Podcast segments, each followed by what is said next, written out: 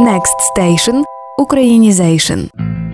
Ми допомагаємо один одному чи одне одному.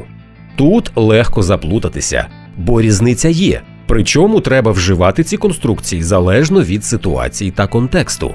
Почнемо з того, що займенник один одного і один одному використовують тоді, коли йдеться лише про чоловіків. Тулитися просто один до одного.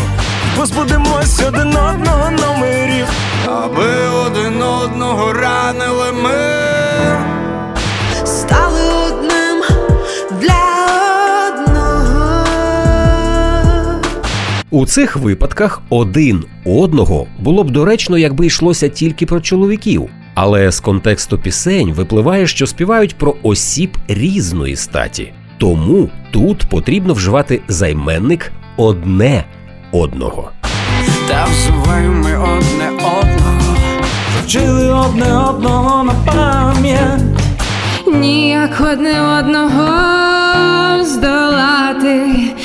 Ми одне одного любили цілу осінь півзими. Знайшли одне одного в соціальній мережі.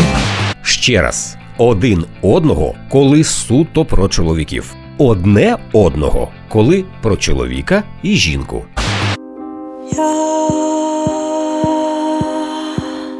Заплуталась. Добре, тут було трішки складно, але далі точно не заплутайтесь. Із жінками трохи простіше запам'ятати одна одну, одна одної. А якщо говоримо про групи людей, то кажемо одні одним, одні одних. Ще одне важливе нагадування про займенники. Як правильно сказати, їх чи їхній?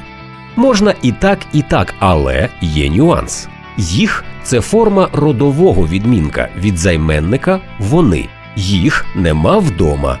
Їхній це присвійний займенник, що означає належний їм. Їхній дім. А їхні очі твоїм говорять. Нехай ми знаємо, як любити крізь їхні слова. Нехай дихати їхніми п'янкими ароматами. ти чуєш їхні голоси звідуси. Проводжаючим, як завжди, байдуже, їхні розклади, їхні сполучення.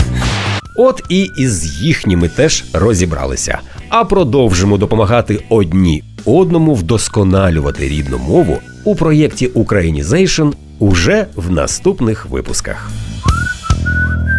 Проєкт Українізейшн створено за фінансової підтримки Європейського союзу. Вміст публікації є одноосібною відповідальністю Deutsche Welle Academy, програми Медіафіт для південної та східної України та не обов'язково відображає погляди Європейського союзу.